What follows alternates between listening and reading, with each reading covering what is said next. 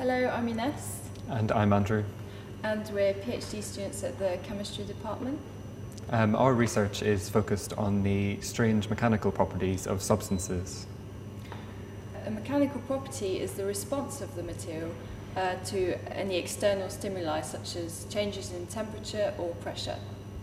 We look at responses that are very strange um, in materials. Um, and are these actually useful for anything?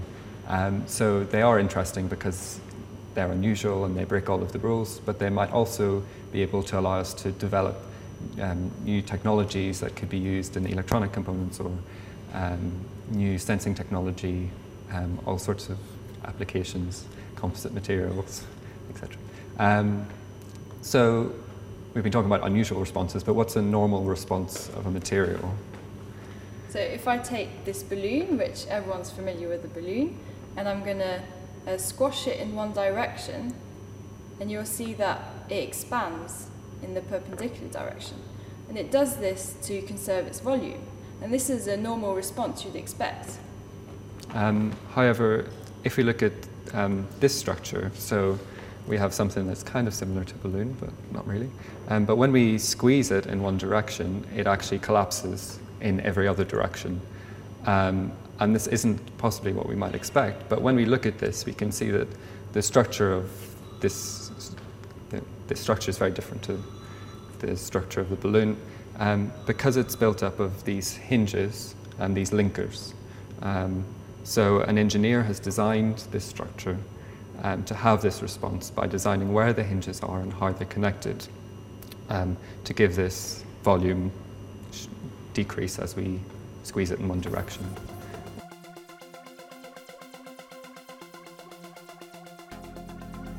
Can we build this sort of unusual response on the atomic scale? And actually, we can uh, using framework chemistry.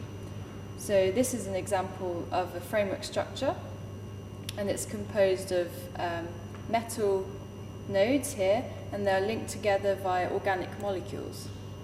So we can choose the metal nodes. Um, there's a large variety of metals we can use, and um, there's also a very large number of um, organic molecules we can use. By choosing different metals and organic ligands, uh, or organic molecules, we can build um, very different structures. Um, here, in this example, the metal is coordinating to six organic molecules, but we might choose uh, a metal which coordinates to four. And by doing this, we change the conductivity and the structure of your framework. So, why might we want to use this type of chemistry? So, the first reason is that we have control over the metal um, atom that we use and what kind of bonding arrangement it prefers, so tetrahedral or octahedral. Um, but also, we can use short linkers or long linkers, and this gives rise to um, unusual flexibility in the structure. So here we have these eight coordinate metals and short linkers, but here we have a longer linker, um, which might just be a bigger organic molecule. And when we use that, we can see that the structure flexes a lot more than the previous example when it's actually quite rigid.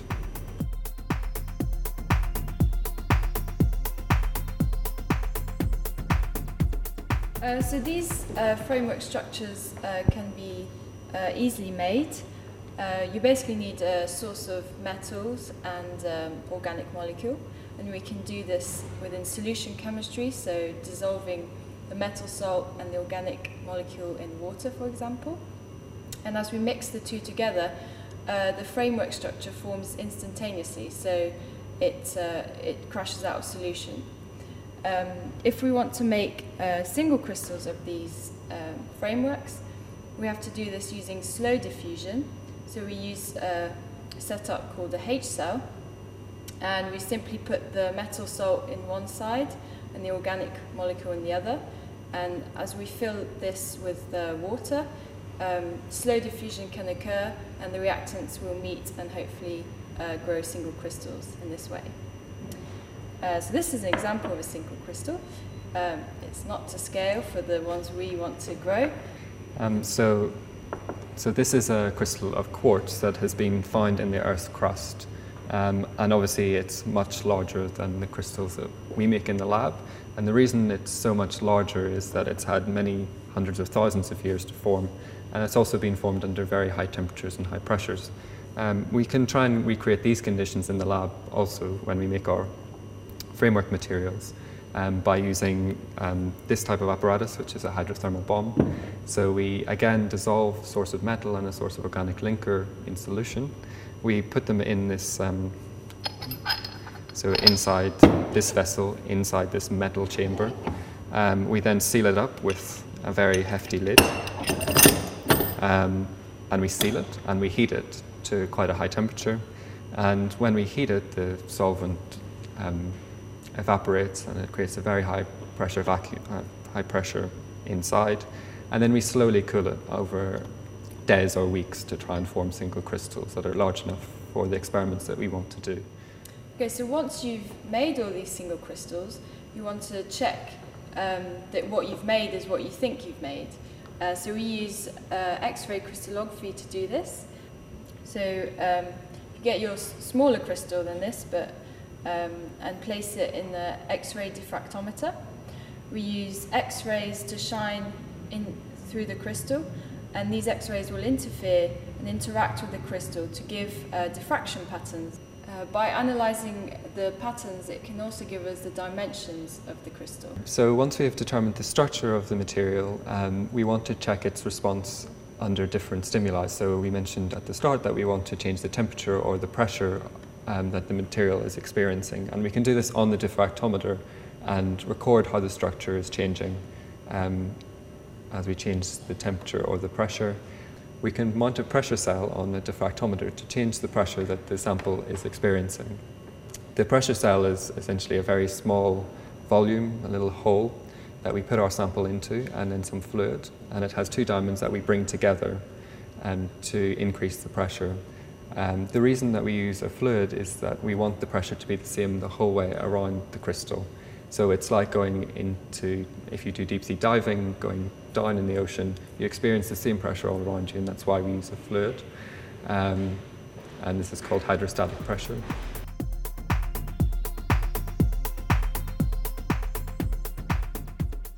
Right, so now I'm just going to introduce um, one of these materials that shows very strange properties. So this material is called silver hexacyanocobaltate, and it's this white powder in this vial here.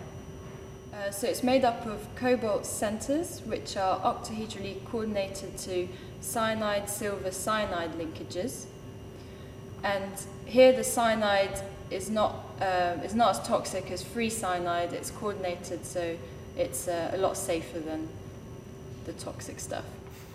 The mechanism of this um, changes in structure as you heat it up.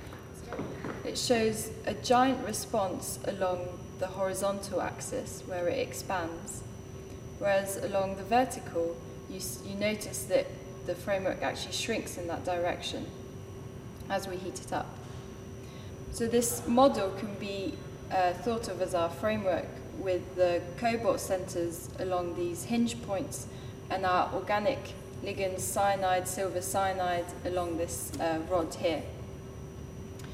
And what makes this material expand in this direction instead of in this way is because uh, along the linkers we have silver-silver interactions.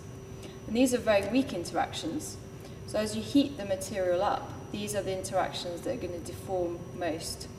So as these deform and expand, this forces the framework to expand like this, and consequently, one of the axes will shrink considerably. This is very unusual. The response that we've just been talking about is called negative thermal expansion, and it's increasingly found in a range of framework materials. So my interest is in the pressure response of these materials, and actually the um, framework lattice type that we have. So the essential hinging and linkages um, act in a similar way under pressure as they do under temperature. Um, and just as we expect a material to expand when we heat it up, we also expect it to shrink in every direction when we place it under pressure that is all around the sample. Um, and actually these framework materials, just as they act very strangely under changes in temperature also um, behave very strangely under pressure. Um, and the mechanism is very similar. So we still have these very weak interactions between two silver atoms within the structure. So it um, compresses most rapidly along the weakest interactions, which are the silver-silver interactions. And because of the framework topology, the type of linkages we have, it forces the material to expand in a perpendicular direction under increasing pressure. Um, this is similar to NTE, but it's called negative linear compressibility. So much of modern technology relies on advanced materials, from computer chips to touchscreens. By working out how to break the rules, we're hoping to design materials with properties that we could have never have imagined before.